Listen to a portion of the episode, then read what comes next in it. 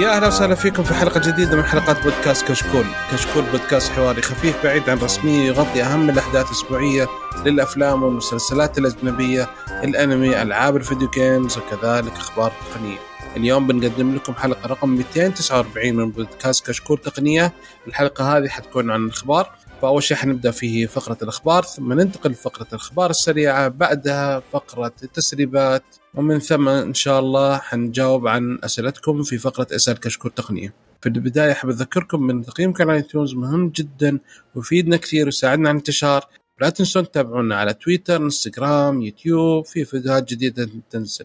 آخر فيديو الظاهر كان عن مسلسل الأنمي السعودي محافظة مسامير، صح؟ محافظة. اوكي، نتعرف على الشباب. اول شيء معانا اخوي معن، ايوه بس اهلين، واخوي محمد الغامدي. يا غامدي اهلا. السلام عليكم، كيف حالك؟ السلام. نبدا نناديك من الحين غامدي. يا هلا. اوكي، ويمكن يمكن اذا سهلت الامور يجي حسين، ما ندري، يمكن نحذفه، ما ادري، نشوف. ومعكم مقدم الحلقة بدر الناصر. وكمان نحب نذكركم بأن فيه لنا حساب في باتريون اللي ودي ندعمنا بإذن الله، بيكون له مزايا مستقبلية. فنبدأ أول شيء في الأخبار، وأول خبر عندي بتعرفون التطور الصاير وكل شيء، فتطور في الشاشات، التقنيات الجديدة، عندنا أشياء كثيرة، أولاد، كيو أولاد، ميني أولاد، والأشياء هذه. ففيه شخصين أو مجموعة من أشخاص طوروا شاشتين بحجم 25 إنش الأولى، والشاشة الثانية 13.3 إنش. تقنية تستخدم الشاشة هذه هي عبارة عن E-Ink. أوكي، وش الإي إنك يا حلوين؟ الحبر الإلكتروني يجي منه. إيه يب، ممتاز. أوكي، يعني هذه شاشة كبيرة بسعر $1,500 عشان تقرأ فيها. 1500؟ يس سير. دحين المفروض واحد ياخذ اي انك عشان انه ارخص، مو عشان انه اغلى. اي المهم الشاشه بس تقرا فيها، ما تقدر تشوف صور، تقدر تشوف صور بس، يعني زي كانك ما اخذ انت كندل وحاطه قدامك. ايوه هي الكندل اي انك برضو، صح؟ الكندل اي انك برضو. اي بس كلر ولا بلاك؟ ناس بلاك في كلر مشكله في حاليا، في بس التقنيه موجوده، بس اللي هنا نزلها ما في. لا خياس، لأنه في منها ملون وملونة حلوة تطلع. أينو في مانجا ريدرز دي الناس تستخدمها عشان تقرأ مجلدات المانجا أو الكوميك بوكس الأمريكية، أو حتى بي دي إفس. يعني هي الحلو في الإي إنك ديسبلاي إنه ما فيها نفس السطوع حق اللي يجيك من الشاشات، فمريحة للعين لأنها تعتبر كأنها الإنك يجي بطريقة أول شيء نسينا اسمها، ترى اسمها ميرا برو. شاشة ميرا الشركة. أوكي، ميرا برو اسم المنتج. إنه الإنك يجي على سطح الشاشة ويقعد بيرمنت، فالنبضة الكهربائية اللي تيجي على البكسل الواحد تغير الشكل حقه، بس إنه يكون خلاص أون أوف. لا ما نقول أون أوف، بس إنه وقت ما تصير أسود ولا أبيض أو ملون على حسب نوع التكنولوجيا حقت الشاشة. فبس بعدها خلاص، بعد الترانزيشن ده، بعد الفريم ده، خلاص مديها انها توقف. ما اذا الشيء الصوره ما تحتاج ابديت زي الفيديو، اذا كانت صوره بس خلاص مديها توقف. فالشاشه الصوره ما تستهلك كهرباء، هي صوره ما بس عرض الصور مو فيلم. ايوه، او كلام او روتيفر، بس في النهايه امديك بس تحط مثلا LED باكليت، عشان حكيت انك تخليه شويه مشعه وقت الظلام، بس وقت النهار والاشياء دي ما هيكون عندك اي مشكله، لانك كنا اعتبرها زي الورقه بالضبط. هي يعتبر فعليا كانها ورقه اكثر من انها اللي ما في ورقه تحت، ما في شو اسمه LED تحتها. LED تحتها زي كانك حطيت كشاف تحت الورقه، يعني فما في شيء. لا لا لا لا، امديك تحط LED باكليت. هو في، انا شفت دحين كانوا في TCL عندهم واحد ملون ده، ومستخدمين نفس الفكره، وعندهم كانوا تابلت، بس ما ادري نزلوه ولا لا، شكله بس اختبار. في 12 انش 10 انش موجوده في السوق. أيوه، حاليا صينيه كتير، ملون، وفي منها بلاك اند وايت بس، وبعضها حتى انه الريفرش ريت حقها كويس لدرجه انه ممكن تشوف فيديو يوتيوب على 12 فريم في الثانيه. 12 اوكي، لا ما يعني مقطع. هم طوروا سوبر ريفرش تكنولوجي في الشاشه ذي، يعني خلاص، لان البكسل كاونت عندها 3200 في 1800 ريزوليوشن، فهمت؟ هذا يستخدمون تقنية جديدة اسمها BSR سوبر ريفرش تكنولوجي، مطورين خصيصا للشاشة ذي، يعني شيء لا سلام. كم FPS كم الريفرش ريت؟ يقول انه التقنية هذه المفروض انها امبروف، يعني تحسن سرعات الريفرش ريت البطيئة اللي مشهورة فيها شاشات او الاي انك، بس ما اتكلم ابدا عن كم سرعه الحدد ذي، في هي تطور تحسين 50%، صار بدل من 3 صار 7، فهمت؟ فيعني فزي كذا، فهمت؟ هذا هو. ففي حركات فيها طال فيها ميني HDMI، في USB Type C ports، ففي حركات حلوه يعني. بس 1500 كثير صراحة، 1500 تاخذ لك واحد ادوبي RGB وسينما برو وكل حاجة، يعني تقدر تسوي فيه editing حتى لو تبغى. وكم يجي لك 32 انش ولا 40 انش ولا قريب 40 انش، $1,500 ترى مرة كثير يعني. أنا بس السؤال، بس معلش واي ليه بشتري الشاشة بس؟ لأنه إذا أنت مثلا عندك أشياء ستاتيك، صور، كتب، اشياء زي كذا بتحاول تقراها على شاشه كبيره، يعني مش نحتاج فيه، يعني تستخدمين يعني مثلا مكتبه. على حسب اللايف ستايل، اكيد ما حد حيشتري اي انك ديسبلاي بذا الحجم الا اذا هو اوريدي بيستخدم الاي انك ديسبلايز في اشياء تانية، بس يحتاج الشاشه الكبيره. فعشان كده عارفين انه لو فوليوم ما حد، مو ناس كتير هيشتروها، بس في ماركت ليها اكيد موجود. انا عندي استخدام ممكن اطلع لك. شوف، لو انت تبغى تكتب على الكمبيوتر لفترات طويله، كيف تحتاج شاشة زي كده؟ ممكن يصير 25 إنش يكون كبير، وتقدر تكتب عليه يعني وبشكل واضح وبشكل مستمر بدون ما يأذي عينك. فممكن اللمبة حقت الغرفة تصير تمشي معك أحسن، ما يحتاج إنه لمبة كده في وجهك قوية. هذا ممكن أشوف إنه كان استخدام كويس حلو. بس برضو 1500 كتير. أرد خلصنا كده بالخبر ذا، فننتقل الحين الخبر القادم، وهو خبر مايكروسوفت يا مان. طيب، في قصة عن مايكروسوفت وكيف إنها خسرت $10 مليون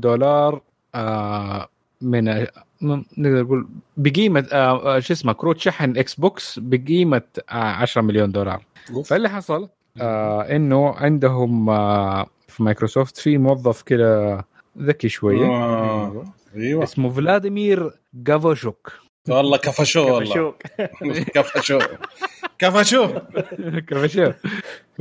الأخ فلاديمير كان وهو شغال في مايكروسوفت، لا ولا عليه، ها لا ولا عليه، قاعد كذا فجأة جالس مسكين. لا هو كان بيسوي ادوله مهمة إنه يختبر نظام الطلبات حق مايكروسوفت لل شو اسمه الكروت الشراء حقت الإكس بوكس. حلو. فاللي اكتشفه هو ولقى إنه فيها فرصة، إنه الكودات اللي في السيميليتد بروجرام اللي أدوله هو حقيقية، فأي كود يطلبوا من البرنامج ده يطلع حقيقي. فهنا جات الفكرة لفلاديمير، فبدأها قال نبدأ بسم الله، فتحت باب وبدأ يبيع اللي هي الكروت اللي من بين $10 ل $100 أونلاين. طبعا حط اكاونتات اكثر من اكاونت فيك وفي اكثر من موقع، وعشان انها ما هي فيزيكال انها ارسال كود بس. واتفق هو طبعا مع حكايه اكثر من كووركر مع يعني موظفين معه في نفس القسم انهم على الهرجه دي بيسووها، وقاعدوا يسووا الاشياء دي في سيرفرات من بين جابان اليابان وروسيا. كافاشوك كان بيبيع قاعد يبيع بكمية جدا كبيرة. بدأ بالتحويل $100 كم يبيعها؟ تقريبا كانت الأسعار 55% أرخص من السعر الموجود، يعني 45. هو بيّن نفسه يا شيخ، ما ينفع كده. طيب، فهو قاعد زي كده وبدأ كمان برضو يخش في الكريبتو كورنسي، حكاية إنه في البيتكوين والأشياء دي، واشترى بدأ يبيع ببيتكوين. فواحدة من العمليات اللي باع فيها كانت 1.98 بيتكوين، أيام ما كان ال1.98 $17,000. شوف هذا كم قيمتها. فاللي إيش كيف قفط في FIST اللي فيست من اللي هي مايكروسوفت فرود انفستيجيشن سترايك تيم، ايوه في 2018 لاحظ انه في كميه كبيره بدات تجي من الاكتيفيشنز حقت تفعيل كروت الشراء هذه بس ما في مردود. ما بالضبط.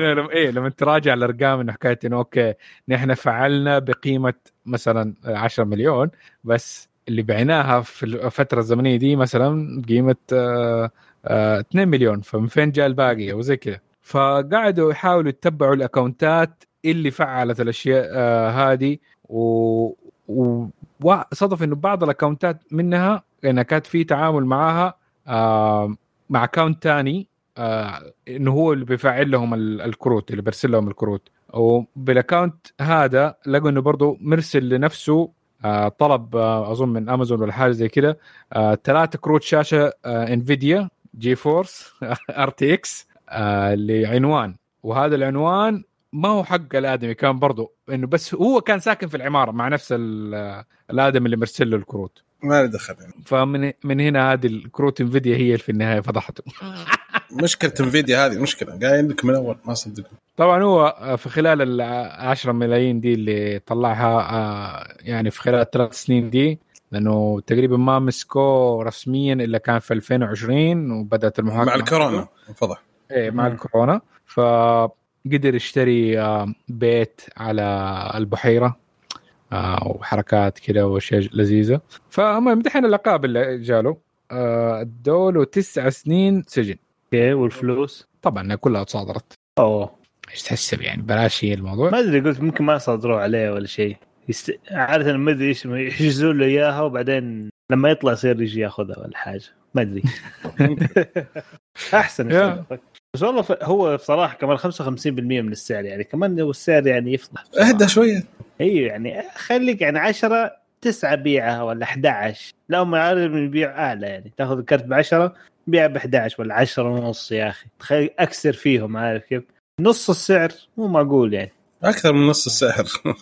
هي شوف انت لما تبيع مثلا الكرت اللي ب10 ريال تبيعه ب9 ريال مو ما في ناس كتير حتيجي عندك انت بس لما تقول انا حبيعه ب5 حطب عندك هنا اي بالضبط. ما هذه تدي في ماركتينج هذه ايه تقول زي شو اسمه بس شوف لما تشتري البرودكت كيز حقت مايكروسوفت ولا شيء دي نفس الفكره. ايه ويندوز $9 ايوه بس يجي. في الموقع الرسمي ب100 ايه بس انت برضو يجي لهم فلوس منها انت عارف شيء ده صح ما هي جنريتد ما هي زي كده ممكن صحيح بس انه في النهايه في الفكره الاساسيه لما انت تسوي بطريقه معينه زي اللي هذا تعتبر ستيلينج. لا هو ما هي انا اقول لك السعر ده ما هو انتندد ليك انت صح. لا هو موزع يا اخي واحد اسمه ايش اسمه فوليوم لايسنسنج فوليوم واحد يشتري 1000 رخصه ويبيعها طيب وهي المفروض تكون لفين كله ويبيعها فين هو المفروض انه هو يستخدمها بس طيب. هو بما انه اشتراها دفع حقها هو يملكها خلاص المفروض يقدر يبيعها. صعب لا انا دحين عندي انا فاهمك محمد انا معاك في دي النقطه انه حكايه الديجيتال سيل المفروض انه اذا كان قيمه الشيء هذه مشكله في حكايه الاشياء الديجيتال انه قيمه الاشياء مرات انها فيك ما هي حقيقي يعني إيه اذا انت قادر تبيع مثلا مايكروسوفت النسخه ب$9 يخليه ما تبيع على الكل ب$9 ليش تعمل سيجمنتيشن محل هنا ب100 لو انا بشتريها لحالي بس لو مثلا اللي اتش بي واسوس ودولا ياخذوها ب9 في فرق مره جامد ما في حاجه زي كذا. مو هذه الفكره هم ما بيبيعوها للشركات دي الا برضو بنفس السعر بيدفعوا بلاوي عليها ترى يعني يقول لك بلايسنس واحد مثلا حقه 100,000 جهاز تدفع ممكن بدل $100 ممكن تدفع ممكن $90 ولا $80 وهذه محطوطه في قيمه الجهاز. اوكي ايه طب الفوليوم لايسنسر هذا مين هذا الفوليوم لايسنسنج هذا واحد شركه مؤسسه عاديه انا دحين عندي مؤسسه جايب لهم انا ابو 1000 لما تتعامل معه ايش ما يقدر شركه كبيره اعتقد انه اعتقد شوف يمكن بفتي لكن كشركه كبيره عارف رسميا لازم تاخذها من شركه زي مايكروسوفت ولا مايكروسوفت لو كفشتهم ممكن يقول لك لا ما ينفع تاخذ او ممكن يقول لك ايش مايكروسوفت تقول لازم تاخذها من بارتنر ولا نقفل عليك لانك انت هذه الشغلات اللخبطه دي ما لها داعي. في عندك نظام انتربرايز وفي عندك نظام الانديفيدوال اللي هو حق نظام شركات والنظام الافراد غير لهم تسعيره مختلفه $1 يسلخوك. طب لكن شركات كبيره ايوه انتربرايز لهم اسعارهم والفوليوم مفروض انه يبيع بس عارف انت ضايع في النص هذاك ضايع. هو مهم. هي لوب هول. هو في حاجة والله صح. هو في حاجة هم مستغلين هذولا ما أدري من فين وبياخذوا الرخص دي. شو أنا بالنسبة لي أهم شيء إنها شغالة. هو ما أظن مايكروسوفت مثلا ساكتين على ده حكاية ويندوز بدي الطريقة على أساس حكاية الماركت شير حقهم. أيوة. ما يبغوا حكاية إنه الناس يعني جزء من حكاية خاصة 10 إنه ما ببلاش كانوا بيدوا ما عندهم مشكلة يبيعوكوا ببلاش لأنه هي فكرة الأشياء المراقبة والأشياء دي الداتا اللي يمديوا يطلعوها منك قيمتها أعلى من إنك تدفع $100 دي بالضبط. هذا يقول لك لو تبغى خذ لك فاكر ديك الفترة اللي كانوا يقول لك خذ لك شو اسمه أي ويندوز 7 حتى لو مهكر وبعدين اعمله أبجريد لويندوز 10 ويشتغل معاك وبترخيص أصلي وتفعل أيوه تعفيل أصلي فاكر. أوكي حلو. بدأ إحنا جالسين نتكلم عن ويندوز ما ويندوز في سالوفة صغيرة عند محمد ضايق. أيوه. وش سالفتها؟ يا رب أتقلب المواجع. ويندوز 11 دحين يا رب تو جديد يا عمنا وعلى طول تقلب مواجع. إحنا تكلمنا عن الموضوع على أول بس دحين شوية تفصيل. موضوع شو اسمه دحين ويندوز 11 عشان تعمله عشان تعمل أبجريد عليه تحتاج يكون جهازك مطابق للمينيمم ريكويرمنت وهو المواصفات اقل مواصفات عشان تحدث جهازك له. المهم المواصفات انه يكون عندك اول شيء طبعا يقول لك التي بي اي يكون عندك المذر بورد يدعم تي بي ام 2.0 اللي هو تراستد بلاتفورم موديول. ايوه التي بي ام 2.0 موجوده في اغلبيه الاجهزه القديمه حتلاقيه على 1.2 او يمكن 1.2 غالبا حتلاقيه. وبعض الاجهزه حتى القديمه تدعم 2.0 بس انه يبارك تدخل البايوس وتغير في بعض اللابتوبات لينوفو فيها الاوبشن ده انك تغير مثلا من 1.2 ل 2.0 لانه هو في النهايه في عندك زي فيرموير ابجريد لينوفو تصدره ويصير يتعمل له ابجريد. المهم التي بي ام اللي عندك من 1.2 ل 2.0 فتقريبا ما هي مشكله في بعض الاجهزه. كيف اذا المصنع اذا مثلا شركه زي لينوفو ولا اتش بي ولا ديل عندهم شيء قرر انه اوكي هذا الموديل نعطيه له 2.0 هذا الموديل لا ما نبغى نعطيه له ابجريد زي كذا. بس غالبا يرجع طبعا للقدم الجهاز لان يعني بعض الاحيان برضو مو بس مزاج عشان برضو نفس المذر بورد ما يدعم المعالج شو اسمه الكومبوننت اللي حواليه يمكن ما تدعم. الشيء الثاني اللي هو البروسيسور. المعالج لازم يكون انتل من الجيل الثامن يعني من حوالي سنتين تقريبا. يعني إذا الجهاز أقدم من سنتين ما منه فائدة ما حيقدر يأخذ الويندوز 11 طبعا بالنسبة لمايكروسوفت. فيقول له أيوه إنه المعالج لازم يكون إيش اسمه الجيل الثامن أو أعلى.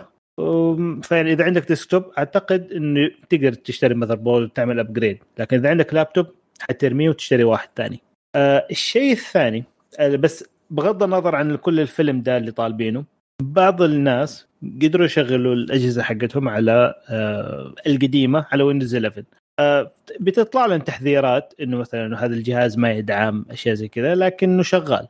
المهم حاليا للآن دحين ويندوز 11 في طور التجربة لسه ما هم خلص يجربوا فيه على الأجهزة القديمة والجديدة. مايكروسوفت ممكن تتراجع عن قرارها وممكن تخلي معالجات أقدم من الجيل الثامن تدعم ويندوز 11 لكن بعد تجارب ويجربوا فيه انه حيشتغل لا اذا في مشاكل في التوافق مع النظام الجديد او لا. هذا شيء هذا بالنسبه لويندوز 11. طب ليش يا اخوان الحين ويندوز 10 اللي تو كان شغال بالعافيه اول ما طلعته قرار ويندوز 11 صار يعلق وصار يفرزن ايش الفيلم اللي صاير عندهم مع كل ابديت صار اللابتوب بيعلق. أنا عندي جهاز ريلايبل شغال معتمد عليه هو الوحيد اللي يشتغل لما كل شيء عندي يعلق ويخرب هذا الوحيد اللي شغال. أو من أول ما نزل ويندوز 11 والأبديتات اللي نزلت بعض التحديثات على ويندوز 10 أبسط للدنيا بشكل مو طبيعي. اليوم يمكن فوق 6 مرات الجهاز فرزة كذا من الحاله بدون أي سبب.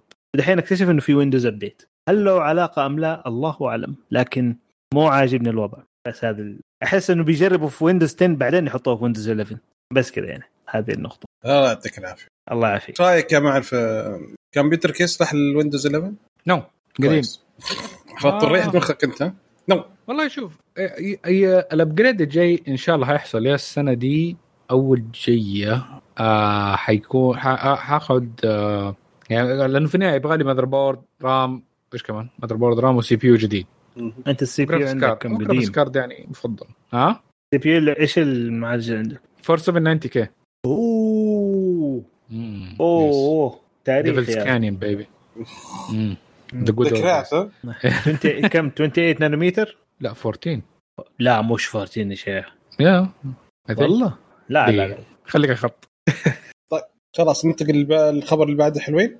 خبر بعد طال عمرك بعد ما تحديث اللي نزل الخبر اللي بعد عندي تحديث نزل آخر شيء لايس 14.5 اللي سالفة تتبع التطبيقات وإن صارت تقول لك تبون تلحق وأنا قاعد أتكلم تتبع إن تطبيق تتبعك وزي كذا فصار كثير من 22 نانومتر كويس زين alright يقول لك إن كثير يقول لك 30% فقط من مستخدمين الآيفون سمحوا بالتطبيقات إن تتبعهم حلو من بعد الازعاج في بعض الناس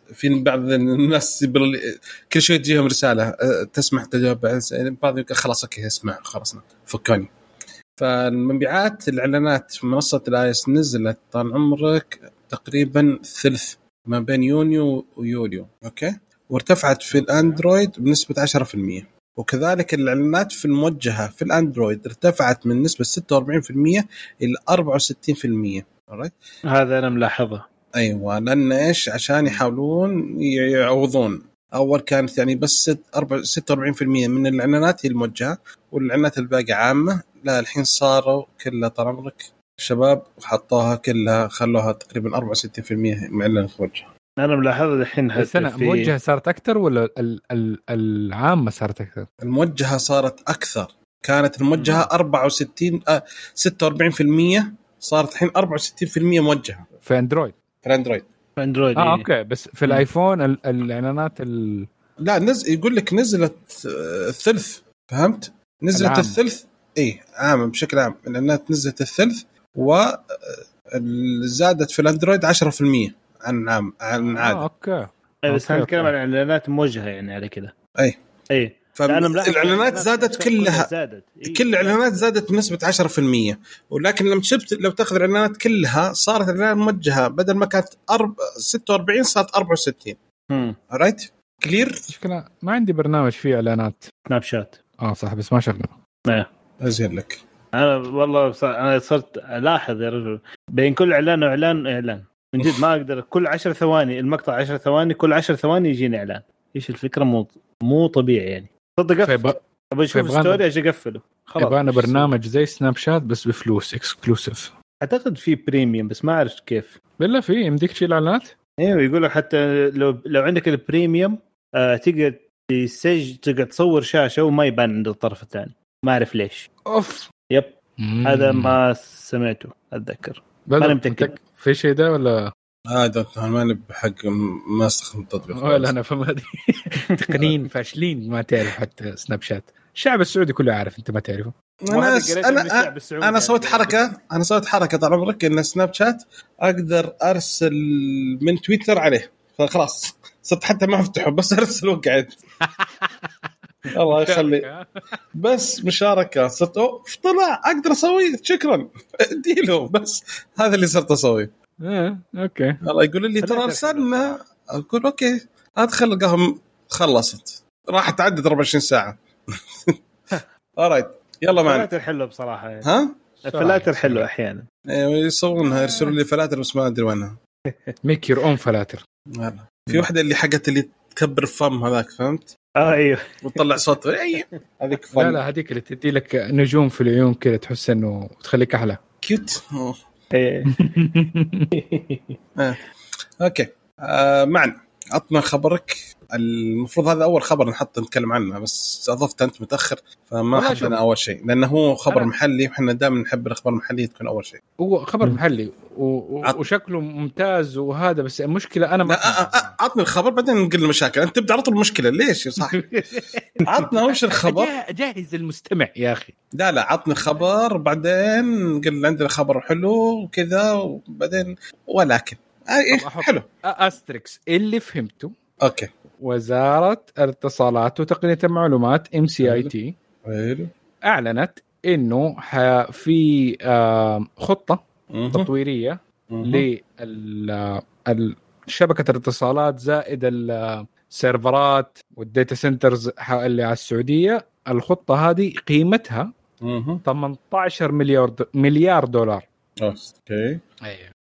فالهرجة اللي فهمتها إنه في بلايرز كثيرين، ومنها الحكاية إنه هي بتحاول إن الانفستمنت هذا عشان حكاية فيجن 2030، فعشان يوصلوا التارجت حقهم إنه حيكون في بابليك برايفت ريليشن شيب اللي BBT مع شركات زي جوجل، أمازون والبقية، منهم حكاية إنه يعملوا الاستثمارات دي. طبعا معروف المستثمرين الحاليين اللي هم STC موبايلي وإدارات وزين هم اللي حاليا مسيطرين على السوق، فهم دحين يدخلوا الشركات الانترناشونال واللوكل اللي يقدر. 18 مليار يعني صعبه كمان اللوكل بس. ف وفي واحده من الاشياء اللي ما هي واضحه انهم بيرفعوا نسبه اللي في الداتا سنترز، انه بريك اتخطوا حاجز ال 1300 ميجا واط. هذا في الخبر انا ماني فاهم 1300 ميجا واط متى كانت وحده قياس الداتا سنتر محمد؟ هذه هل تعتبر هذه وحده قياس للداتا سنتر؟ لا، هذه الباور كونسامشن اللي ممكن اللي يوصل له الداتا سنتر في البيك. اي بس انت ما تحطها ميجرمنت. انا 1300 ميجا وات من شيء انيفيشنت، يعني ما هو اقتصادي في الكهرباء، ما يعادل ولا شيء الميجا. يعني اتكلم لي بالكيلوبايت، ميجا وات بير مليون اوف بوبوليشن، فهمت؟ ميجا وات مقارنه مع مليون من السكان. كيف عدل هذا اللي مكتوب هنا؟ يعني 1300 كويس انها تكون اكتر ولا اقل؟ انا حاسس انه بيقولوا انه اكتر، لازم تكون اكتر. انا كويس، انا لو فهمت احنا في ال40 هاير ذان افريج، هاير ذان افريج. اوكي، يعني هم افضل من يقولك افضل من افريقيا اللي واصله 0.26، ولكن اقل كثير من دبي اللي هو 18.75. اوه ايوه. وفي اوروبا 105، فهمت؟ الافريج في اوروبا 105. يس. بس هو عدة مراكز وليس مركز واحد يعني. لا ايوه، عدة مراكز حوالين المملكة، ففيها انفراستراكشر يعني بنية تحتية وداتا سنترز حوالين المملكة، عشان تعرف الضغط اللي حاليا موجود على حتكون الشبكة حقتنا هيقعد يزداد في الخمسة 6 سنين، 10 سنين المستقبل حقنا. مدام في يوتيوب نتفليكس والاشياء دي موجودة، أيوة. هتسوي ضغط كبير على الشبكة، فلازم نبدأ عملوا تطوير جامد. هي طبعا راحت على SCC حكايه انها المفروض انها كانت تسوي الشيء ده هي وبقيه الاشياء اللوكل، وما كان المفروض يخلوا ولا فرصه هذه، كان المفروض ياكلوها الكيكه من اول. هم اللي استهبلوا، هم بداوها صح عليكم عندهم اي، بس ما بيواكبوا، ما بيطوروا بنفس الديماند اللي بيحصل، فاهم؟ هذا صح بصراحه. اسعارهم في حاجه، في احد اكبر المشاكل اللي هنا في الداتا في الكلاود كومبيوتنج اللي هنا في السعوديه، الاسعار مو طبيعيه، مبالغ فيها بشكل رهيب يا رجل. لا جدا جدا غالي من ناحيه الهوستنج يعني وزي كده. من ناحيه الهوستنج يا رجل، اشتري سيرفر بسعر الكلاود، عارف كيف؟ ايوه، يعني على المدى البعيد الكوست الريتيرن في انفستمنت حق فيزيكال سيرفر احسن من انك تاخذ والله واحد في كلاود. اما لما تستاجر سيرفر يا رجل بقيمه يمكن توصل معاك، ممكن توصل معاك ايجار كلاود سيرفر لغايه، اتذكر قبل كده ساعات يمكن تطلع حوالي 60,000 في الشهر او حاجه زي كده اللي عندي SCC. ايوه مو طبيعي. اروح اجيب لي فيزيكال سيرفر. في اكيد خدمات انت يعني ضعيفه كثير من ناحيه الامان والسلامه والباك اب والاشياء دي. هو هذا الشيء الوحيد انه تشتري دماغ منه، فلا يعني حتدفع 60,000 مثلا في الشهر، لكن ما حتدفع كهرباء، ما حتدفع شو اسمه حق المينتنس حق السيرفر، حق الصيانه السيرفر، ولا حتدفع اشياء كثيره، ولا انت بس عندك ومضمون لك انك تدخل للسيرفر في اي وقت وش اسمه اسمه الهاي افيلابيلتي انه يكون متوفر معك 24 ساعه مستحيل ينقطع وضمانات زيرو داون تايم يعني بالضبط اكيد لكن برضه ولا واحد طلع اجازه ما تغطي مكان ولا شيء خلاص كل شيء بس انت بتقارن انه حكايه انه غالي بقارن برا تاخذ سيرفر يمكن يحسبوا لك اياه بالساعه طبعا بالساعه وحسب الترافيك اللي هو كم السرعه او كم الترافيك المتوقع يعني ممكن يطلع لك باقل فعليا ممكن من 10 السعر ده بدون اي مبالغه. طب هذه دحين لو امازون عندها سيرفرات مره كبيره حوالين العالم لو قدرت تخش حتكسر اكيد الاسعار اللي موجوده هنا حاليا وهذا اللي انا مستني صراحه نفسي اجرب كلاود كومبيوتنج على شيء حلو معلش في لقط اشطح شويه شطحه بسيطه اتفضل. وزاره الدفاع الامريكيه الغت العقد اللي كان مع مايكروسوفت للخدمات السحابيه. اول ما عن الخبر اسهم امازون ارتفعت على طول 5%. تخيل راحوا معاهم يعني مين حينافس مايكروسوفت جوجل وامازون خلاص فامازون على طول طلعت اسهمها ارتفعت على طول على شو اسمه لان في كلام كثير ان وزاره الدفاع لها فتره هي جالسه تقول امازون انت نفر كويس انت حلو والله اسعارهم رهيبه ترى مره اي ففي يعني ناس كثيرين شاكين ان امازون هي اللي ما حتاخذها بس الشيء بالشيء يذكر يعني اي بس بصراحه ترى عندهم مشاكل كثيره ترى وين شوف وزاره الدفاع ما ادري ما حتاخذها كذا عبط تمشي مع امازون بس امازون ترى في لهم يعني نرجع للهيستوري كذا تاريخها شويه يعني مليان مشاكل كم مره هكروهم ف يعني something to say يعني يا ايه اوكي حلو خلصنا الخبر ما أدري خوينا موجود ولا بس يتسمع خلاص أنا خويكم إيه شفت إلى الآن فيني خير لا لا إيه بس كذا الله ترى تنح حسين العشاء جامد والله شكلها حلقة اعتزال يا حسين ما أدري ليش حاس كذا اليوم ترجعنا كمية متقدمين ترى يعني انتبه لا انا السينيور انا ما عليك اي بس يمكن نحلك التقاعد مبكر نعطيك باكج انا ما علينا نرجع استشاري حلو طيب محمد عطنا خبر اللي عندك اوكي 3 نانو اي 3 نانو الحين انتل وابل اول شركتين الان تبدا ب شغالين مع تي اس ام سيز اللي اسف دي انتل وابل اول شركتين تتبنى ال 3 نانومتر الاركتكتشر حقتها حقت تي اس ام سي ادعت حلو المهم فالفكره انه طبعا 3 نانومتر جدا صغير وجدا جديد مو مجرب كثير كفايه لكن يقولوا إنه خلال في أواخر 2022 ممكن يبدأوا يطلعوا سيرفرات حقتهم ممكن يطلعوا المعالجات حقتهم. بالنسبة لأبل هتحطها طبعا في اللابتوبات بالنسبة لإنتل هتحطها المستهدفين فيها اللابتوبات والديسكتوب والسيرفرات كل شيء هياخذ 3 نانومتر فنستنى نشوف أصلاً إحنا عارفين إن أنتل قالت تبغى تعاون مع TSMC أساساً عشان تنتج لها. بشوف كيف performance حقها هيكون إيش فيه. بس أبل يعني هتنتج بس اللي هي اللي هتكون M2 variant. والله ممكن يكون M2 يكون 3 نانومتر ممكن. بس أنتل ما أعلنت حاجة إنها تكون 3 نانومتر باسم دحين صح؟ لا ولا شيء. بس أوريدي سووا عقد يعني في احتمال تكون مفاجأة.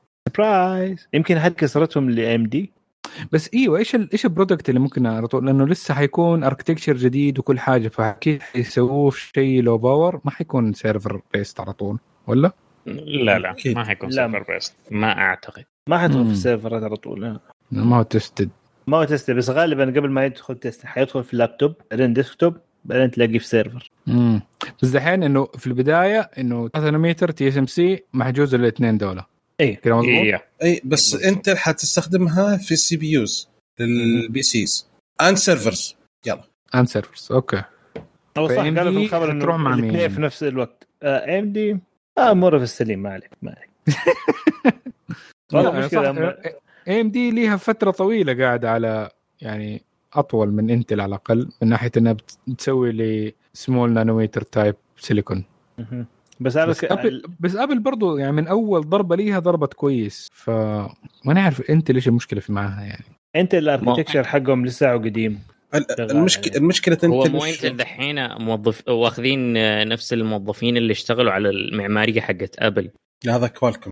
كوالكم ايه كوالكم. لا لما فشخوا من ام دي حقنا جرافيكس. ايوه بالضبط. لا هو اول شيء انت مديرهم كان اصلا مديرهم كان مالي. كان مالي. اي اذكر اللي تكلمنا على الخبر ده. اي شالوه وحطوا واحد مهندس. اي جاب واحد خلفيته هندسه انجينيرينج عشان كذا. فالمالي كان همه تقليل الكوست قدر الامكان ومع ذلك كان من الاشياء اللي سواها تقليل التطوير وال تغيير أول شيء في التوفير. أول شيء في التوفير وقف التطوير. هذا أسوأ قرار ممكن أي واحد يتخذه. لأنه هذا اللي بيجيب لك فلوس يعني. التطوير هو اللي في النهاية اللي له مردود يعني. اللي حيخليك أصلا موجود في السباق. بالضبط. يعني من الأشياء اللي مثلا زي بالهندسة في بعض الناس لما يجون يسوون تقليل مشروع يكونون كات كوست فيقص شيء عشان نوفر. المصيبه والشو بس يا اخي تقص حاجات خفيفه ممكن تقلل بعض الاشياء الهامشيه. يعني هذا هو لا هو هذا هو وش اللي يصير بعضهم ما تروح للنواه اللي حتخليك موجود قدام. ايوه هذا هو. في بعض الناس يجيبون لك شيء مره حلو يعني. من الاشياء اللي مثلا في احدى الجهات الرجال عشان يوفر طال عمرك 100 يعني مو 100,000 شال العزل المائي اللي في القواعد. أيوة. بعد كم سنة صرفوا 6 مليون عشان يسوون عزل ترميم القواعد. وعزل جديد. وعزل جديد. إيه فترميم وبما فيه عزل فتخيل عشان بس 100,000. عشان كذا في شيء اسمه value engineering تنقص الشيء بعد دراسة التأثيره أو value حقه. فهذا الشيء يعني. أوكي خلصنا. خلنا ننتقل خبر. في خبر طال عمرك أنا كنت رافضه أن لا يدخلون ولكن بالديمقراطية فازوا على الإخوان فعطنا خبرك يا معن. أنا أنسحب من الموضوع مؤقتا. يس لحظة أخباري فين راحت؟ تأخرت راحت عليك أسف. لا في بعدي خبر مو أوكي طار. لا خلاص نخلي لك كل عيونك. طيب أوكي. فنحن بمناسبة الصيف تعرفوا عند الأجواء الجميلة في السعودية حاليا ما أغلب اللي عندنا فقط يعني الدرجات الحرارة مرتفعة وأغلب اللي عندنا أكيد مستمعينا الميلز وحتى فينا خلاص فرق. أما اللي يسوقوا سيارات عنده مشكلة إنه ممكن الواحد يصير له أوفر هيتينج أو أن السيارة تسخن. فحبينا نجيب هذا الشيء لأنه أنا برضو لمست فيه في الفترة الأخيرة عشان برضو كنت بغير موية الرادياتر حق السيارة حقتي. فسويت ريسيرش تقيل عن موضوع على أساس إنه أعرف إيش أفضل شيء للسيارة اللي عندي. فهذا ممكن موضوع يستفيد منه الشباب. فموية الراديتر إيش هي؟ طيب عندنا أنواع. أنتوا أكيد شفتوا الموية الخضراء وعارفينها اللي تنباع في كل محطة أو بنشري موجود عندنا. هذه اللي هي تعتبر Inorganic Additive Technology IAT اللي هي موية الراديتر عادية اللي كانت تستخدم في السيارات القديمة أيام زمان. هذه أي واحد عنده سيارة بعد 2000 مفروض ما يلمسها أبداً. ما هي للسيارات الجديدة أبداً. والنوع الثاني اللي بعده اللي هو Organic Acid Technology اللي هي OAT هذه اللي جات بعدها. وحالياً اللي في عندنا الهايبريد Organic Acid Technology الهوت HOAT. ومنها أنواع تانية برضو اختلاف بسيط. الهوت يعتبر على يستخدم الإيثيلين جلايكول وفي نوع تاني أسيف منه. هذا كيف أسيف منه يستخدمه كده؟ ليش الايثيلين جلايكول وش الاسيف يعني كيف اسيف؟ هتموت. اشرح لي كلمه اسيف. لو شربته حتموت. ليش اشربه؟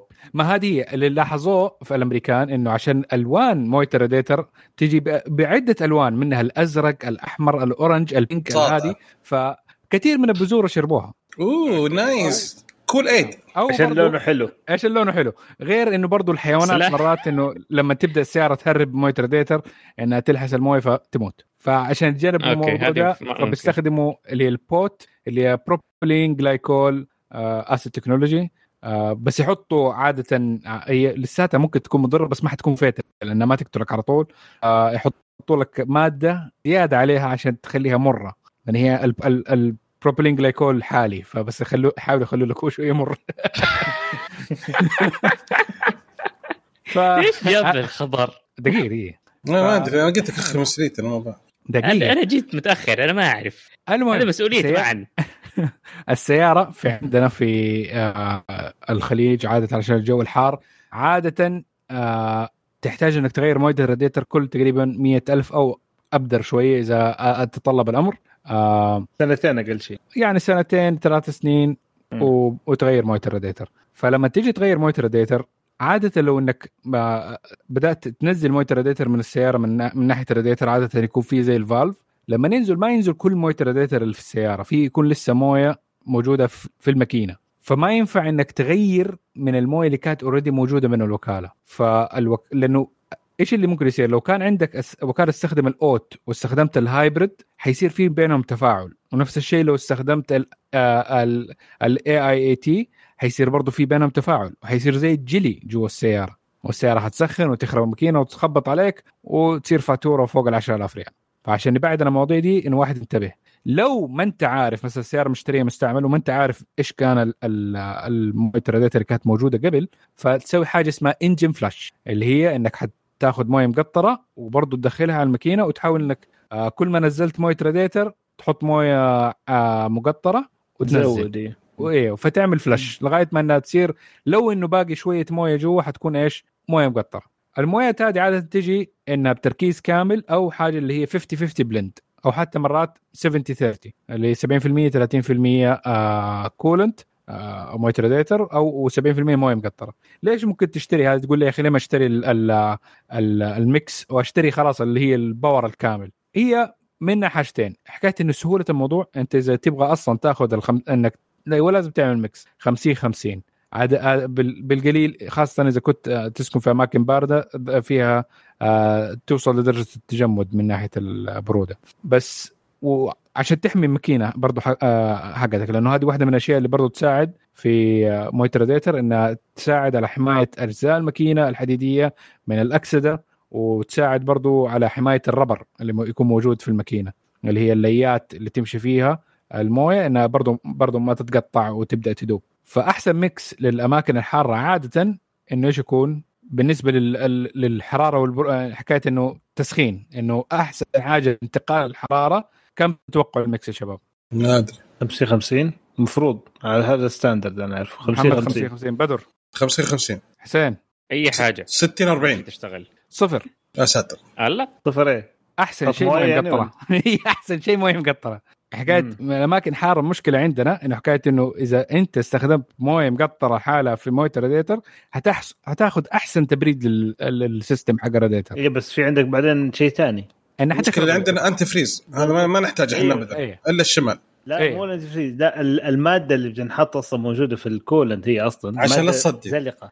أيوة. عشان حاجه عشان الصدى، وعشان زيت شو اسمه ترمبه المويه نفسها يساعد، انه ترمبه المويه فيها قطع بلاستيكيه كثيره واشياء برضه ما يصير لها مشكله. فبالنسبه لنا عشان يكون الجزء الاضافات اللي هي عشان حمايه الماكينه افضل شيء، لازم يكون فيه 30% من هذا يكون كولنت، ف70-30 هي احسن شيء من ناحيه السيفتي الامان للماكينه، زائد التبريد انه يكون ممتاز. فهذا هو الميكس احسن شيء. طيب من ناحيه انه لو انت مثلا كانت مويه السياره عندك زرقاء، هل تشتري اي مويه زرقاء؟ ايوه مفروض. لا الالوان ما لها اي دخل، لا اي صلاح، هو هنا موجود بالالوان. ما هذه هنا هذه غلطه، لانه الحكايه انه تكون هوت بوت اور اوت او اي تي، مرات تشترك في نفس الالوان بس في النهايه هي ما لها علاقه، لازم تتاكد من التكنولوجيا حقها.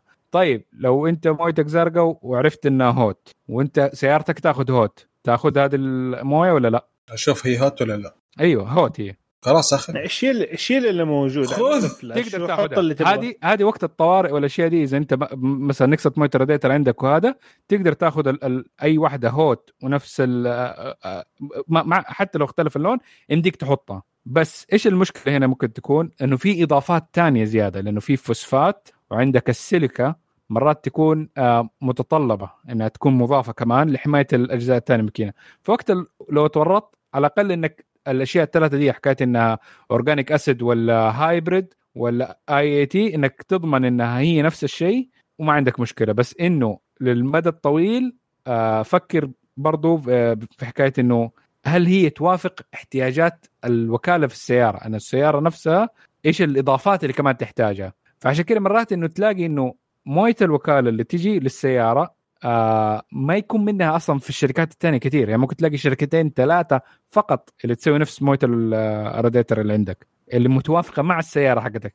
تقول لي أنا عندي تويوتا مفروض أخذ موية الراديتر حق تويوتا، حتى لو أنت كان عندك سيارة تويوتا الراديتر حق تويوتا، تويوتا عندها 3 أنواع موية الراديتر، فأنت سيارتك أي واحدة من الثلاثة دولة، ولو عملت ميكس بين الثلاثة دولة هتضرب الماكينة عندك، لأنه في عندهم اللونج لايف سوبر لونج لايف، عندهم سوبر لونج لايف البلو البريميوم. يمديك انت مثلا لو لقيت انه زي ما قلنا عرفت انت ايش الاحتياجات حقت السياره حقتك من ناحيه انه نقدر نقول انك انت تحتاج هذه الانواع من الاضافات اللي هي انه يكون السيليكا عالي الفوسفات عالي او واطي على حسب ايش الاحتياج. يمديك ديك ساعه لو عملت فلاش كامل للسياره انك تنقي براند واقعد عليه. اذا عرفت انه مثلا البراند هذا معروف في السعوديه ومتوفر، انك يمديك تعمل فلاش كامل للسياره وتمشي على البراند هذا. افضل واحد من تقريبا التكنولوجيا الاسيد اللي هو اخر واحد الهايبريد، اذا تبغى انك سيارتك يكون عليها الهايبريد اورجانيك اسيد تكنولوجي يمديك، حتى لو السياره حقتك قديمه حتكون الحمايه عندك افضل والسياره تبرد افضل، بس لازم تعمل قبلها فلش وتعرف ايش الاضافات اللي كانت موجوده في المبردات الموية الراديتر اللي كانت ريكومندد من الوكاله او في الوكاله. ديك الساعه تمشي عليها وما ما, ما يكون عندك تعب ودماغ، خلاص انك ماشي على البراند هذا النوع ده من البراند ده وخلاص، لأنه متوفر في جميع أنحاء المملكة.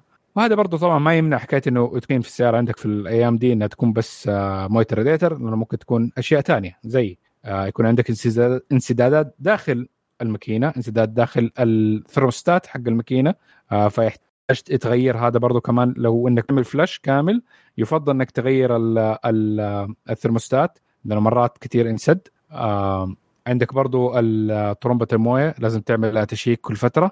لو لاحظت أنه بعد هذا كله عندك شوية تسخين، ممكن أنه نفس الراديتر يكون في انسدادات بداخل الراديتر، برضو احتمال لازم تغيره.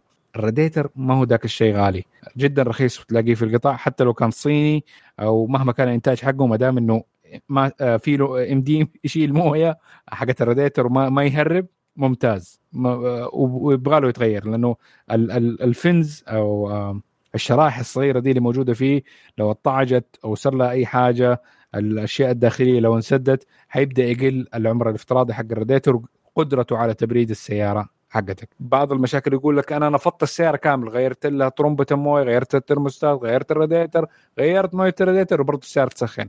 مرات هذه برضه حاجه ما لها دخل بمويه الراديتر بس لها دخل بالتسخين، يكون عندك الزيت نفسه يكون فيه مشكله، طرمبه الزيت ممكن ادائها ضعيف، او مثلا الكاتاليك كونفرتر اللي عندك في السياره اللي هو غاز العادم ما بيطلع كويس، فيكون في عندك انسداد من الهيدر او في الكاتاليك كونفرتر، فالغازات عشان ما هي قادره تخرج بسرعه بعد الانفجار فتقعد فتره اطول، فتنقل الحراره حقتها للماكينه وتسخن المويه حقت الراديتر اسرع. فهذا برضو واحد من الاسباب اللي ممكن تلاقي المويه الراديتر مرتفعه عشان العادم حقك مسدود. اللينك كده يجي مرات. فيا شكرا لاستماعكم من النسخه التجريبيه من كشكول الصناعيه، كشكول السيارات. ثانك يو فيري ماتش. هذا نسوي تجربه احنا كشكول السيارات، كشكول اوتو. أيوة. كشكول أوتو. كشكول سيارات نبدأها. خلنا أوتوموت. أوكي. تكنولوجيا السيارات الكهربائية والسيارات الكهربائية الجديدة للأشياء كتير. أبو عمر لا يسمع هذه. إحنا خلاص. هذا فاصل إعلاني ونرجع الحين من برامجنا البرمجة، نرجع خبر مع حسين. عطنا خبرك يا حسين. سبحان الله رجع. أوكي طيب عندنا خبر كذا على السريع خفيف عشان بس بدر. أبل زعلانة من التسريبات اللي قاعدة تطلع عن أجهزتها عن مؤتمراتها عن الأشياء الداخلية اللي عندها، فسوت حاجتين. أول شيء قامت كلمت أشهر مسربين معروفين إنهم دائما يطلعون أشياء من أبل وقالت لهم حنقاضيكم، وقامت ركبت زي الكاميرات نفس اللي تكون مع الشرطة على بادي كام على الموظفين، أي البادي كام نفسها على الموظفين على أساس تشوف مين الموظف اللي سرب هذا الشيء. ما أدري عن فاعلية هذه، هل راح تطلع بنتيجة يعني حتوقف التسريبات؟ ما أدري، لكن يذكرني هذا الشيء بشركة صينية اسمها والله يا أخي أساميهم معقدة شوية، الشركة اللي مسويها جينشن إمباكت، حطت غرامة مالية على اللاعبين البيتا إذا لعبوا إذا سربوا شيء، فعليهم تقريبا بما يوازي $6,000 أو $3,000. وقبضوا على واحد اكتشفوه وقالوا له يا حتدفع ولا حنوديك المحكير، حتدفع يعني. رأيكم هل هذه الأنواع من التصرفات أو الممارسات اللي تسويها الشركات عشان تمنع التسريب تنفع ولا بطيخ؟ والله شوف، تنفع إذا كان في خلاص 15 واحد يشتغلون على أجهزة الآيفون والماك تركب عليهم أجهزة. كم عدد عمال مصنع شو اسمه فاكس كون؟ بس يا أخي فوق 15 انتهاك يا أخي فوق 15 أي ليش انتهاك الخصوصية؟ فوق 15 أجل ما تصلح 15,000 15 شخص وال 15 شخص إذا فوق ال 15 شخص ما تصح الفكرة، إذا أقل من 15 ممتاز الفكرة، وما في خصوصية ولا شيء. تعال أنت تعامل في أشياء خطر زي الكاميرات المراقبة اللي موجودة في العمل، هذا انتهاك الخصوصية. هذيك معلقة في زاوية معينة، يعني تقدر تروح للزاوية اللي هناك ما فيها كاميرا وتأخذ راحتك. ليش تروح هذه مركبة في ديمك؟ أيوة عشان لا تروح بس مفروض انها تطفى لو دخلت الحمام كذا ولا مشكله؟ والله ما ظنيتي ما اعتقد تقفل. اجل الله يعينك الصبر، اتصبر لين البيت. وعلينا خربنا الموضوع. لا شوف المشكله هي سالفه أبل كانت تفاجئ الناس لان ما كان احد يدري عنها، واحس ما حيوقف تسريب. تبغى أبل تمنع التسريبات اوكي ترجع زي اول كيف؟ كانت تعلن جهاز بشهر 1 وشهر 6 ينزل زي نظام الايس، تعلنه في شهر 6 شهر 9 ينزل زي كذا. يعني سوني بتقلد أبل في الموضوع ده. يس سير، لا هي المفروض تسوي كذا، يعني اذا تبغى ما في حد سبرايز يسوون جهاز واحد يجهزونه او 10 أجهزة ويعلنون عنه يعطونا الناس شوف تفرضوا هذا 10 أجهزة هذا الجهاز بعد 6 أشهر إن شاء الله حيجيك، ما في أي تسريب. حسب اللي قصدك إنه ما يسوي الماس برودكشن؟ إيه لأن مو معقولة إنه بعد الإعلان بس الدم. إيه مو معقولة بعد الإعلان بأسبوع ولا مدة شهر طرح الجهاز في العالم كله صعبة يعني يكيد فيه. وعندنا زي ما صار قبل سنة جوجل جهاز كامل ما طاح من السرق وفتح الصندوق وسوى عرض قبل إعلان الشركة. يا رجل انباع الجهاز ما انسرق، انباع هذا هم يلا فمشكلة. فعشان كذا فأريد خلاص الله يعطيكم العافية. كذا خلصنا فقرة الأخبار، فالحين ننتقل لفترة الأخبار السريعة. طيب فقرة الأخبار السريعة عندنا من شركة سامسونج. أول خبر، شركة سامسونج أعلنت عن شراكة مع شركة فيدا القابضة. بموجب هذه الشراكة راح يصير شركة فيدا الراعي الرسمي لشركة سامسونج في السعودية، وحيتم افتتاح كتير من المتاجر لسامسونج في السعودية في عام 2020 السنة دي. مين فيدا؟ بالضبط شركة قابضة. خلاص كويس ممتاز. الشركات القابضة لا تسأل عن اسمها. دقيقة مو كان لها وكيل فيدا؟ سامسونج مو لها وكيل شو اسمه؟ لها وكلاء متولي ولا شوف هذا متجر. لا مو شو اسمه ذاك لا مو الناغي اللي في فلسطين اول واحد ايش اسمه؟ ايوه متبولي يا شيخ. صح متبولي ايوه اول وكيل. ايوه اتذكر متبولي. يعني راحت منه الوكاله. ما أدري إيش النظام، لكن هذا متجر، هذا ما هو وكالة على البراند على البرودكت. بس اللي فهمته إنه بس اسم متجر سامسونج الرسمي، عرفت؟ متجر سامسونج الوكيل لسه تقعد متبولي تقريبا. أوكي. في السعودية هذا مو يبيع لك بس الجوال، هذا تحصل عنده الجوال والغسالة والثلاجة والفلتر الهواء والمكيف والعرفت بتاع كله. طب ما تقول ليش له داعي يعني بشكل كامل الوكيل ايش له داعي؟ طيب دحين الحالي اذا شكله طارته وكاله منه اذا كان كده ممكن موضوع ممكن هذا يكون ممثل الشركة الأم. الوكيل هنا برضو ما يمثل الشركة الأم الوكيل بس يبيع برودكت وللضمان وبس يقدم خدمات ما بعد البيع ويعطي منها حصة للشركة الأم على حسب بنود العقد، لكن ما هو ممثل رسمي. ضيف على ذلك هو هذا خبر سريع، أنا ليش أتكلم كثير بالضبط؟ ما خلاص اللي بعده. سامسونج تصرح أنه نحن الشركة الوحيدة اللي تصنع جميع مكونات وقطع هواتفها بنفسها، مما يجعلنا نتأكد من سلامة وأمان هواتفنا بنسبة 100%. نوت 7 everyone. بوم اللي بعده. أعتقد هذا الشغل الكوريين دحين، حتى كيا وهونداي نفس الفكرة يعني. all in house بالضبط. في هو مو خبر سريع بس انه مقطع جميل كده شفته على اليوتيوب، اذا حابين الناس يشوفوا. هو بي سي واحد عمله اول بي سي يتنفس. ايوه، فاكتب في يوتيوب The World's First Breathing PC وحيطلع لك الادمي بتابعه من اول هو في المشوار حقه اللي يوصل للشيء ده. والمشروع جدا جبار، جيد، القناة جدا جيدة برضو، كمان تعمل سبسكرايب. أمام شركة عزوم أعلنت عن تخفيض أسعار منتجاتها اللي هو عزوم ديزرت 2، الهاتف السعودي الأول. ماي جاد، صار سعره 699 ريال بدل 849. وغريبة يعني نحن في 4 جولاي يعني بيحتفلوا بالعيد الأمريكان اندبندنس داي. أوكي، سماعة عزوم بد صار سعره 119 ريال بدل 149. ما يسوى برضو أحسن. ما يسوى إيش الجوال البدز. البادز سعرها كويس بس في خيارات أفضل بكثير. حلو. أوكي، القائمين على مؤتمر MWC 2021 اختاروا الجالكسي S21 ألترا ليكون أحسن جوال. S21 غيره يعني هو صراحة البيك أندرويد يعني ما غلطوا. طب ليش ما اختاروا الفولد شاومي؟ لا، لأنه شوف الفولد سبيسيفيك ماركت، حتى لو إنه نقول التكنولوجيا حقته جيدة وهذا، بس سبيسيفيك ماركت سعره جدا مبالغ فيه، فما ينفع في الرانكينج ده. لكن ما دام يقولوا آيفون إيه لو يعني غير إذا بتكلم عن جنرال ممكن آيفون كان يكون في التصنيف ده، بس غير كده كأندرويد سامسونج نوت 21 ألترا.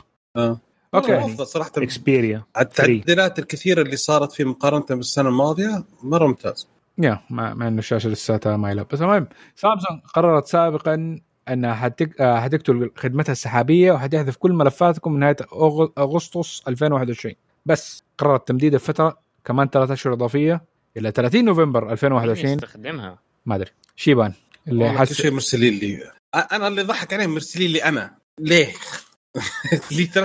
شكلك حطيت فايل ونسيت. أنا كمان عندي، ما أتذكر إني استخدمت كل شيء على جوجل، ما استخدمت على أتأكد خش لا يكون في عندك فايل كذا حاط بالغلط وأنت جوالك في جيبك. أهم شيء لك الصور عيالي بس، أهم شيء. لا مرات إذا استخدمت المجلد الآمن إيه، والباك أبز برضو حقت الجهاز ممكن عليه.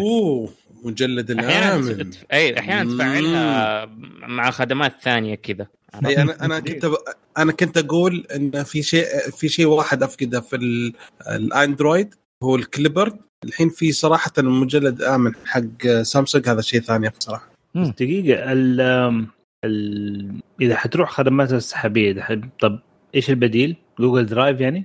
عندك جوجل درايف، عندك دروب بوكس، عندك ميجا، عندك كثير. عندك أشياء مرة كثير. بس أوكي، إيش ما حد بيستخدمهم شكله عشان كذا ولا؟ غريب يعني إنه بصراحة أنا تذكرت الخطوة هذه ما قد شفتها اتخذت قبل كذا إلا أيام نوكيا، يوم قفلوا فاكر الأوفي حقهم، قالوا خلاص هنبدأ نقفل. أول شيء قفلوا الأوفي، بعدين شوي قفلوا كل شيء بعدها. هذه بداية النهاية، بعدين باعوا كل شيء. فعندي ذكريات سيئة مع الموضوع ده، بعد دمروا نوكيا وقالوا أوبس بالضبط. طيب عدد من أجهزة S20 ونوت حصلت على تحديثات أمنية لشهر يوليو، فدحين سامسونج صارت متميزة بالتحديثات الأمنية على جوالاتها مؤخرا، فشيء كويس. هذا يريد كل الأشياء اللي فيها أندرويد يصير فيها أبديت بسرعة. أوكي، أبل تختار الرياض تكون مقر لأكاديمية أب ديفلوبر أكاديمي، أكاديمية أبل في السعودية. أنا أشوف إنه احتمال إنه عشان احتمال حيفتحوا خلاص فرع أبل في السعودية، فيحتاجوا الجينيسز يكونوهم. أي هذا حيكون التعاون مع جامعة الأميرة نورة وأكاديمية طويق. يعني يبغوا أبل جينيسيسات. أيوة، حيكون للبنات رائدات الأعمال ومطورات ومصممات عشان يسوون أعمال خاصة ويسوون تطبيقات بعد عشان ينزلونها في متجر تطبيقات أبل. أنا تعرف آيفون فقط للأيدي الناعمة. أمام شركة أبل تصبح أكبر عميل لجوجل. دليل عندك آيفون أنت. لا لا، معا أبدا مو ناعم. عندي اثنين. أنا حتى عندي يعني إيش. I am biphonical. المهم شركة أبل تصبح أكبر عميل لدى جوجل في مجال خدمات التخزين السحابية في جوجل كلاود، حيث تخزن أكثر من 8 ملايين تيرابايت من بيانات آي كلاود على سيرفرات جوجل. The irony. يعني لما يكون عندك أكاونت آي كلاود أعرف إنه معلوماتك مسجلة في جوجل. والله مشكلة. سيف. إنكريبتد. تسكريبت. في النصف الأول من 2021 كان الصرف في متجر الأب ستور وجوجل بلاي مجموع هذا ما قلنا 64 مليار دولار، أي بزيادة 24% مقارنة بنفس الفترة العام الماضي. وكان صرف كالتالي: مستخدمي آيفون صرفوا 41 مليار دولار، مستخدمي أندرويد صرفوا 23 مليار دولار. عشان كده البرامج في أبل أحسن. إيه بس مين بيصرفها؟ مين بيشتريها؟ هل فعلا الناس البشر لما تشتري برنامج أو ميوزك؟ كل الناس تشتري برامج أو موفيز برضه أظن. ولا إذا أفلام وغنى ألعاب أفلام كل شيء صراحة عندهم السلكشن حقهم جيد في الأبل تي في، عندهم سلكشن طيب. منطقي. جوجل أعلنت عن استخدام امتداد AAB بدلا من APK. بلا في تطبيقات جوجل. هذا ليه في الأخبار السريعة؟ هذا خلينا نفصل فيه شوية. الحركة ذي من أبل، عفوا من جوجل. من أي من جوجل. ترى شاب زعلانين علينا يقولون أنتم دائما تكملون على أبل، لو سمحت ركز. جوجل. نعم. طيب جوجل مغيرين صيغة امتداد تطبيقات طيب لسببين رئيسيين. المعلن منها إنه حجمه أصغر، تمام، فبالتالي التميل حيكون أسرع.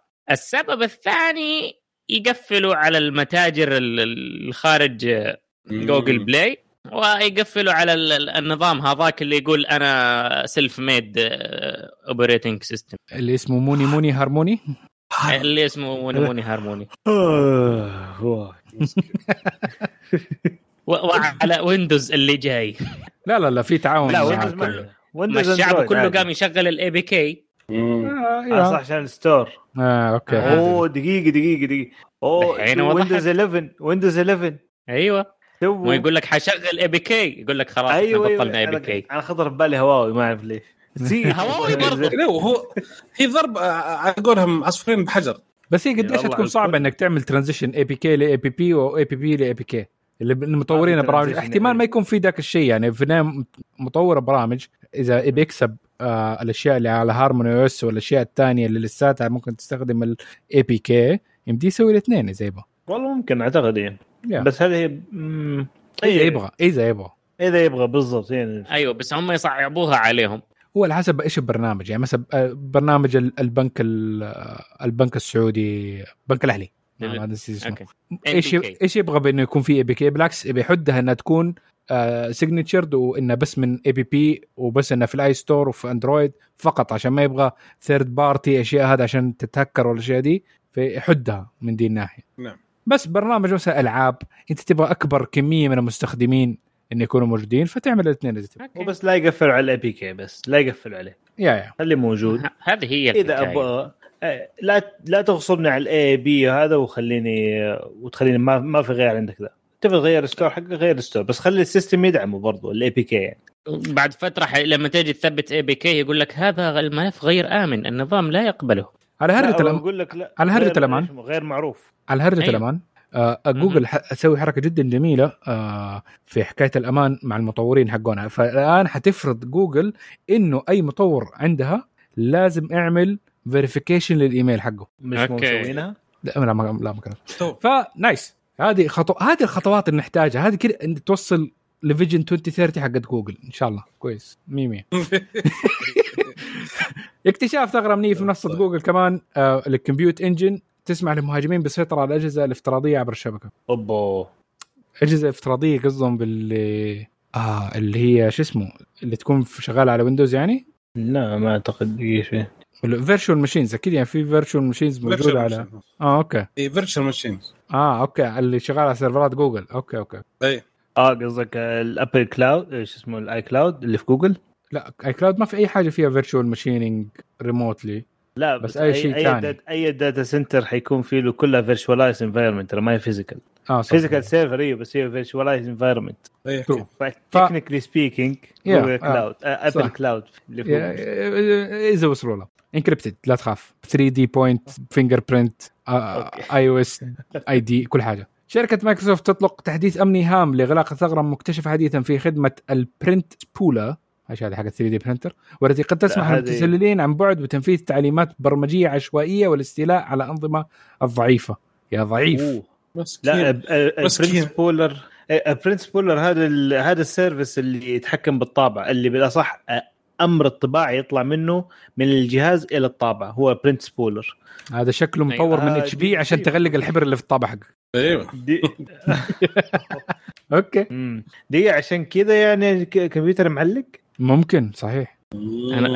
انا شابك في الكمبيوتر في الجوال في النتورك اللي عندي كلها بطل. اللي بعده مايكروسوفت تلغي شاشة الموت الزرقاء في ويندوز 11 تبدلها بالشاشة السوداء بلاك سكرين اوف ديث ذا بلاك. عشان هذا اللي صار معي 6 مرات اليوم.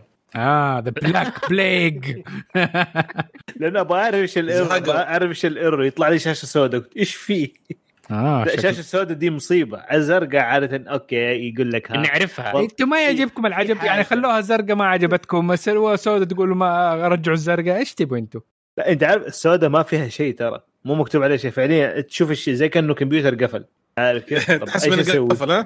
ايوه انا عاده لما يجي شاشه زرقاء يقول لك اوكي انا دحين بجمع لك اللوج هذا عشان تعرف بعدين ايش الخطا ايش يسوي الريبورت لنفسه عارف كيف.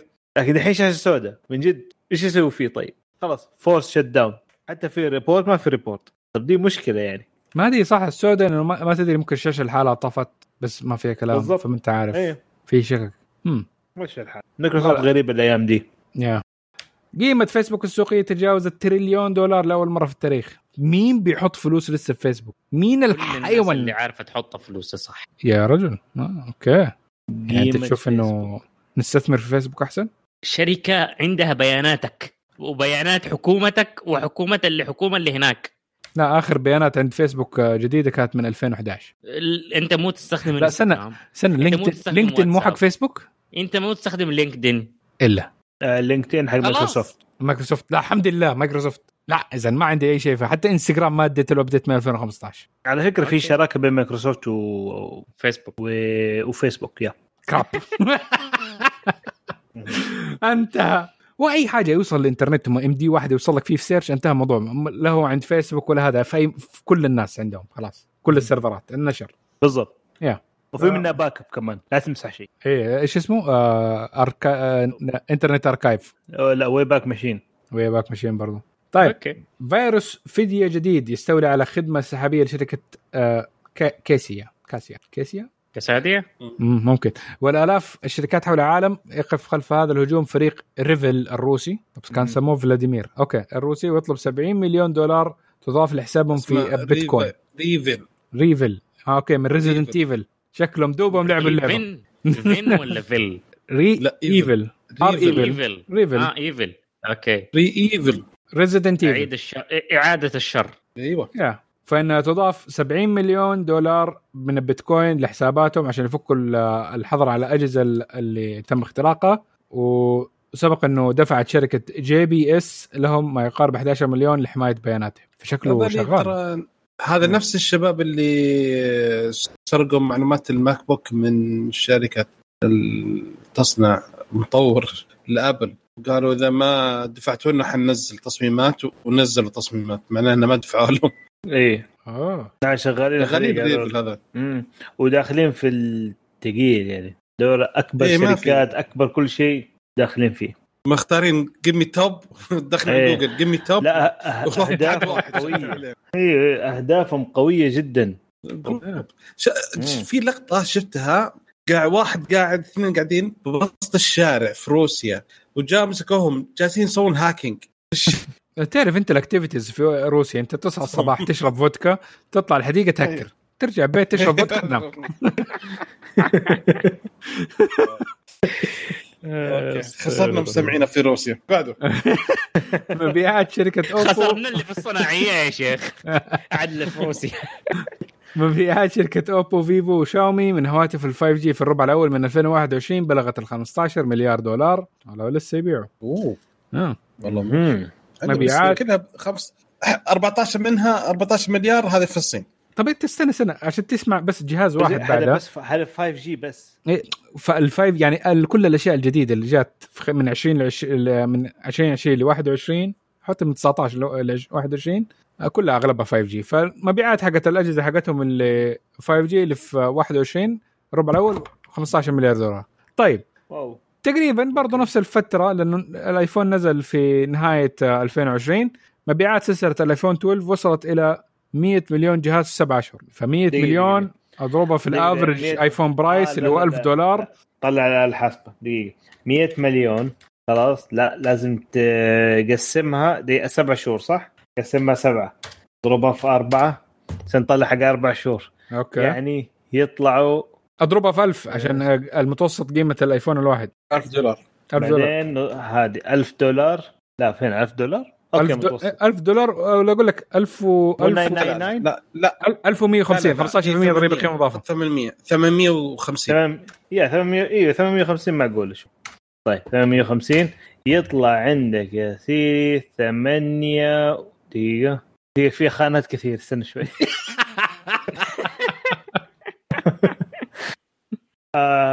$48.5 مليار. اوكي الرقم قوي جدا يعني. نتبات ما شاء الله. ترى هذا رقم، ترى مبيعات هذه ما وصلت، ما في اللي يمكن من ايفون 6 وصلت كذا بسرعة هذه. والله هو الأسباب والحقيقة الغايبة في بس أنا أقول لكم ترى للعلم السبب اللي خلى وصل 100 مليون جهاز سبب رئيسي، وأنا أقنعت خوي يشترى واحد قبل أمس يعني كمل 100 عشان كذا يعني خلي أبل يشكروني أنا أقنعته يشتري. أعطوه دعوة افتراضية المؤتمر القادم. حلو أوكي.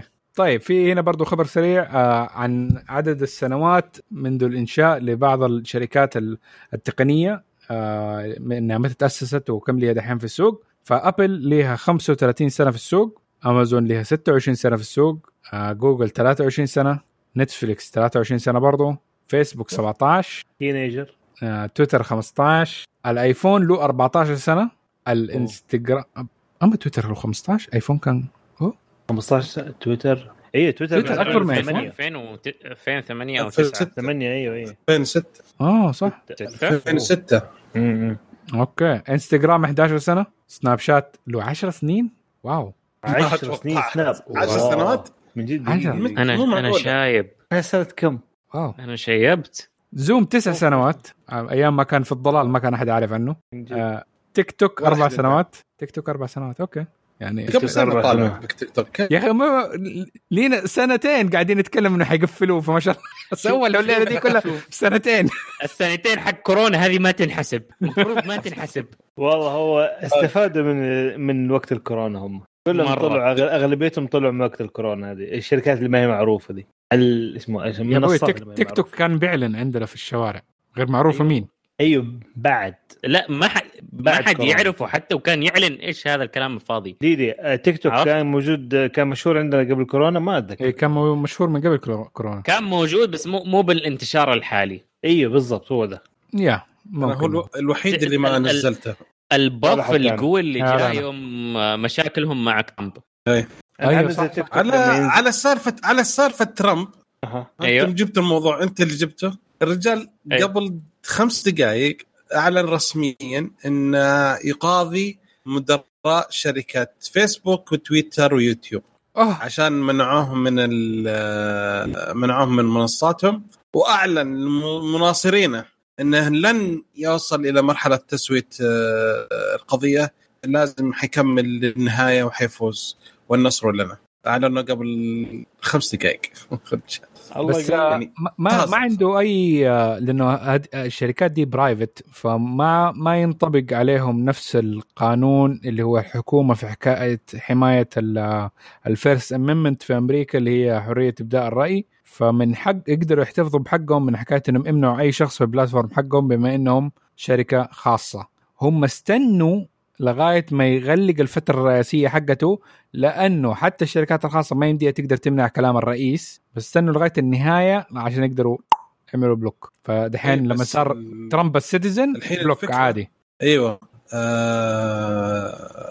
الحين الفكرة اللي هو اللي رافعها إن هو عشان ما يعني وقفت إني أنا دخلت معاكم ووافقت على سياساتكم وأنتم منعتوني. ما طيب اوكي انت خالفت السياسات حقتهم في حكايه بث الكراهيه والخطابات العنصريه الموجوده. لا قال ان انا هذه ان انتم تقولون بث الكراهيه، ولكن في الحقيقه هذا يحميني الدستور الامريكي اللي هو يقول لك ايش حريه الراي. حريه الراي انا حاط انا يقول لك انا اتكلم باسمي وليس بصفتي. حتى يعني لو تكلمت باسمك شركة خاصة كأني أنا كأني دونالد ترامب وليس الرئيس دونالد ترامب. أيوة بنفسك، حتى لو أنك أنت بشخصك أي شركة خاصة لها الحق في منعك من هذا، لأنه الشركات الخاصة القانون الأمريكي الدستوري لا يحمي من الشركات الخاصة أنها تسوي شيء ده، بالعكس يحمي الشركات الخاصة في أنها تأخذ الإجراء اللي هي تشوفه. الجزء اللي نحمي في الكونستيتيوشن للفيرست اميمنت حكاية إبداء الرأي في أي شيء حكومي. يعني أنت يمديلك في تتظاهر وتبدي رأيك، ما عندك مشكلة في الأماكن العامة، في الأماكن الخاصة لا. في التلفزيون إذا كان قناة العامة يمديك أي حاجة لها أن يمديك تبدي رأيك فيها في العامة، يمديك والحكومة ما يمديها توقفك. بس الشركات الخاصة على البلاتفورم الخاص حقها جوجل أبل أي أحد عادي ملو الحق أنه يقدر يرفض أي واحد إذا كان خالف السياسات حقتهم. انتهى. يعني أوريدي كمان المحامي الأول حقه اللي هو جولياني عليه دحين كم شركة اللي هم اللي اتهموا الشركات اللي هي تسوي إحصاء عدد الأصوات إنها هي ما عدت الأصوات صح، والناس عملت فابريكيشن فبركة الأصوات. فدحين لما طلع إنه ما في أي فبركة، وطلع راجعوا كل الأرقام، الحكومة راجعت الأرقام كلها، فدحين هي بتطالب من ترامب وجولياني 1.4 مليار دولار قيمة أضرار على السمعة اللي سووها فيها عشان صرحوا بالأشياء دي خلال الانتخابات. فوريني كيف يطلع من دي أول شيء قبل ما إنه يرجع فيسبوك ولا تويتر. المشكلة وش الحين؟ المشكلة أن يوم كلموا المحامي حقه قالوا له أنتم رفعتوا القضية ولا حترفعونها؟ قال ما أقدر أعطيكم المعلومة هذه. الشركة اسمها دومينيون فوتينج ماشينز، الشركة المصنعة للأجهزة دي. لا بس سألوا المحامي بعد ما أعلن ترامب، سألوه قالوا أنتم رفعتوا القضية ولا حترفعونها؟ قال ما أقدر أعطيكم المعلومة دي. يعني ما أدري وش. طيب ليش ما تقدر؟ يمكن يكون بس عشان إعلان، عشان اسم ترامب ما يروح من الساحة الإعلامية من شكله كذا. يمكن بس اسمه فولس، لا اسمه فولس الارم ولا ايش؟ مو فولس الارم، اسمه بروباغندا. ايش اسمه؟ مو بروباغندا. يقول كاتش اي اوف ذا بابليك تو بي ان ذا بابليك سبيس. ذس از تو ماتش يا راجل. نروح للتسريبات. نروح للتسريبات. اول تسريب مع حسين، عطنا حسين. اوكي طيب، في عندنا أخبار أو تسريب كذا كان متوقع بس مو بالرقم هذا. طلعت وتسربت ال 3D مارك حق المعالج اللي شغاله عليه شركه سامسونج مع AMD اللي هو الاكسنوس 2200. فالمعالج جاب 8134 نقطه مقارنه بالسناب دراجون 888. فالاكسنوس تفوق عليه بنسبه 40%. وهذا رقم حلو والله كبير جدا. صراحه كنا نطمع في اكثر من كذا انه لا يا رجل ما توقعت. لا 40% مره قوي والله قوي قمة. انا يعني لو قال 20% اقول واو طبعا يا رجل. طبعا في التسريبات دي واحد برضو يراعي يعني ايش اسمه جراين اوف سولت انه حكايه انه هذا تجربه مصنعيه. ايوه ممكن ما هو في جهاز عليه مبرد كبير جدا يستخدم 13 واط من الكهرباء حق لابتوب، فلا تاخذ الارقام هذه تيستينج اختبارات. ما تدري ممكن يكون اعلى ممكن يكون اوطى الله اعلم. بس لانه هذا ارتبط بالخبر الجاي عندي، لانه الخبر انه في مصادر قالت انه معالج الرائد القادم للهواتف من شركه كوالكوم حيكون من نسختين من مصنعين مختلفين. واحد منهم معالج سناب دراجون 895 بمعمارية 4 نانومتر من تصنيع سامسونج، و895 بلس سناب دراجون حيكون معمارية 4 نانومتر برضو بس بتصنيع TSMC. ف895 هل هو نفسه الإكسونوس والإكسونوس شيء تاني؟ What is this I don't know. وبكذا يخلخبطوا الأوراق. يب والله مرة. هل ممكن هذه بس حركة من سامسونج إنها تعمل ريبراند لإكسونوس إن يكون سناب دراجون عشان يكون حجة عندهم؟ فسناب دراجون 895 أصلا هو إكسونوس بس عشان يكون كل الأجهزة حقتهم يبان عليها كأنها سناب دراجون. والواحد بعد عندك سامع عارف هو عنده بلس ولا ما عنده ما بلس. هي سناب دراجون ما يعتبر منافس للإكسونوس حق. أنا الحين ما فهمت. ما هذه في في في في لخبطة. سناب دراجون قالت أوكي. ان شاء الله مخرج احتمال ممكن بتصنع بس في الفاب حقها عشان ما شاء الله سناب ما يعني كوالكوم ماكلين السوق فراحوا عند العدو حقهم عشان يصنعوا عندهم عشان عندهم ما ادري ايبو كميه برضه ممكن بس السريب ده في النهايه ترى جوجل لها كم سنه هي تسوي قصدي سامسونج لها كم سنه هي تسوي شو اسمه الاكسنوس لا تسوي الكوالكوم تسوي معالجات الكوالكوم اوكي. فيعني بس حكايه انه هيكون تو فيرجنز هذا شوي غريبه. ليش بلس مع تي اس ام سي؟ عشان شو اسمه عشان لا يسرقوا التكنولوجيا بلس. لا عشان شو اسمه يسمونه توزيع. هذه تخلص الكميه وهذه تخلص كميه يعني ممكن يكون شيء عادي احنا مسوينه شويه نسوي من حبه قبه. طيب محمد وش عندك خبر حقك انت؟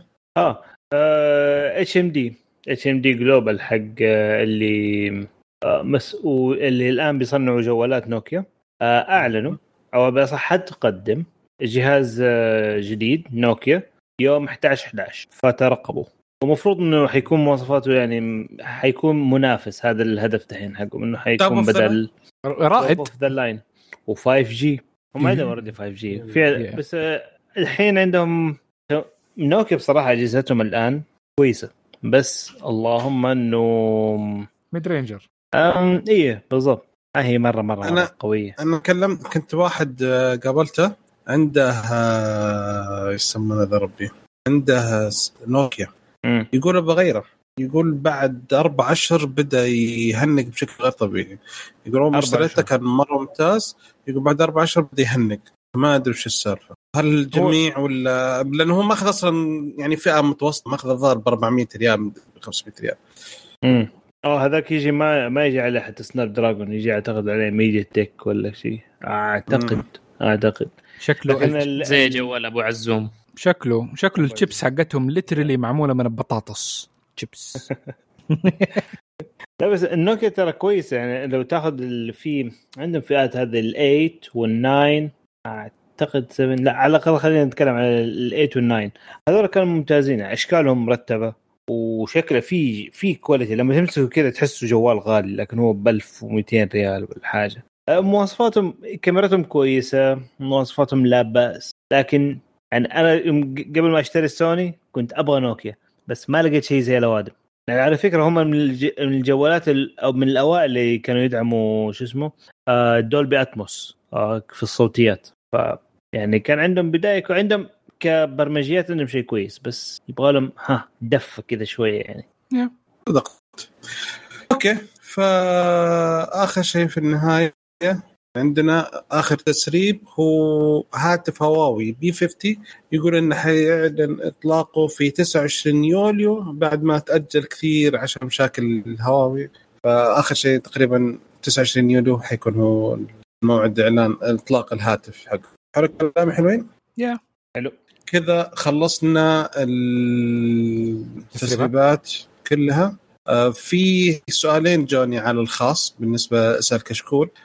بس قبل كذا، قبل ما في الله يعطيه العافية، في واحد من الشباب كان رد يعني مشاركة MOH يقول ما في سؤال، لكن نحب نشكر إبداعاتكم واستمراركم بهذا المحتوى الرهيب. الله يعطيك العافية يا أخوي، شكرا مشاركتك. فالسؤال الأولاني بسأل الشباب، يقول واحد يقول هل الحين في عروض قوية على الآيفون 12، هل أشتري ولا استنى ال 13؟ ما أعتقد إنه حيكون في تغيير كبير. تسريبات بس أي واحد من 12 يبغى. أيوة، هنا النقطة، هنا السؤال.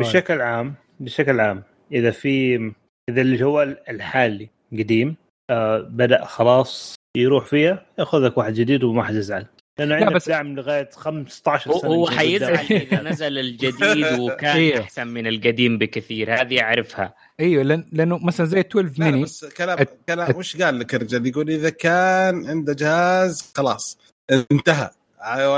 لا، جهازك انتهى عاد أنت مضطر، يعني إذا ما قدرت تصبر لين ما ينزل الجديد وسعر الحالي مناسب بالنسبة لك لميزانيتك، ما هو أوفركيل، go for it. وفي تخفيضات حلوة صدق، وصلت يعني تقريبا وصلت إلى 800 ريال أقل. كمان جرير مسوين حركة حلوة، يأخذون جوالات يعوضونها إذا كان جوال فالجوال أنا عندي جوال آيفون إكس، أخذوا قالوا نأخذ منك 1250. والله سعر كويس، سعر كويس. أنا عندي رأي في الموضوع، إذا خاصة في موضوع 12 آيفون. إذا 12 ميني ممكن أقول لك إنك تستنى، لأنه احتمال كبير هيصححهم مشكلة حكاية إنه بطارية شوي صغيرة على الجهاز، فممكن يكون في تعديل في الموضوع ده. 13 حصير أكبر.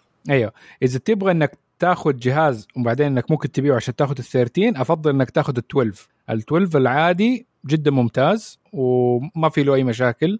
12 برو الصغير ما في أي فرق بينه وبين 12 العادي، اللهم الكاميرا زيادة، وإذا ما تحتاج الشيء ده يعني لا تطالع فيه. البرو ماكس إذا أخذته معناه أنك أنت أصلا ما تبى تطالع في 13، لأنه أوريدي جهاز جدا ممتاز، بطارية كويسة. اللهم ممكن عشان حكاية 5G حيكون integrated، فإذا تبغى السرعات عالية حكاية 5G ممكن تستنى عشان حيكون الشيب موجود داخل الجهاز وحيكون يستخدم كهرباء أقل، فممكن تستنى 13 إذا تبغى.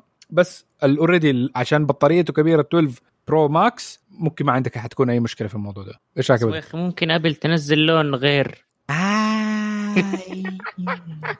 عندك يرحل محل يسوي لك تغليف حراري يغير لك اللون. صح عليك. السؤال الثاني تقريبا السؤال الثاني نفس الشيء. اتصل علي ارسل لي واحد امس سلطان يسال، يقول الماك بوك برو متى حينزل وهل اشتري الان ولا لا؟ فحسب الكلام الأخير أن الماك بوك برو بشريحة الM2 حينزل بداية السنة الجاية، شهر 2 شهر 3، فنتكلم من الحين 9 شهور. فأنا أقترح أنك تأخذ ال 13 إنش ماك بوك الM1، أبدأ طقطق عليه وقت ما يجي برو بيعه. ال 13 إنش الماك بوك إير، مش الماك بوك برو. لا، ماك بوك إير. الإير اللي بمروحة، أيت واحد الإير بدون مروحة؟ لا، اللي بمروحة هذا البرو، هذاك الكبير. هذاك ما نزل لسه؟ لا لا لا لا لا 13 ما نزل، 15 لسه. 13 مروحه ياخذه 13 برو. مروحه ما نزل 13 مروحه برو، مروحه الاير بدون مروحه. البرو لسه ما نزل، كلهم 13. بس المشكله ترى البرو حيجيك بس منفذين يسمونه ذا ربي تايب سي. هو بس بيسال عن M2 chip، بس اثنين ثندربولت. هو بس يسال عن M2 chip، مو على M1. M2. اوكي، ايوه خد M1 مشي حالك بعدين جيب الكبير اذا ما كنت مستعجل. لا إذا لا إذا, مست... لا إذا, إذا, إذا ما كنت مستعجل خلك على جهازك لا تشتري. أي إيه إذا كنت... لأنه 6 شهور ما هو شيء كبير يعني، خصوصا إنك حتدفع مبلغ وقدره. هذا هو صدقته. أوكي. في أي أسئلة شباب ثاني ولا شيء؟ إذا أعتقد وصلنا لنهاية الحلقة. حلو.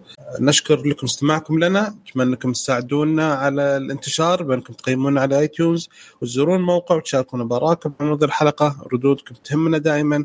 أتمنى أنكم تتابعونا على السوشيال ميديا وتويتر وإنستغرام وسناب شات، وسووا سبسكرايب في اليوتيوب، ونشوفكم إن شاء الله على ألف خير. وهذه الحلقة هي آخر حلقة نزلت، حيكون عندنا إجازة، نشوفكم إن شاء الله بعد العيد. تسريب هذا قبل ما يعلن عن الناس، تسمعونا قبل ما نعلن. يا ويلي من الإدارة. مع السلامة. سايونارا. كل عام وانتم بخير وحميس سعيد. حياكم الله. سلام.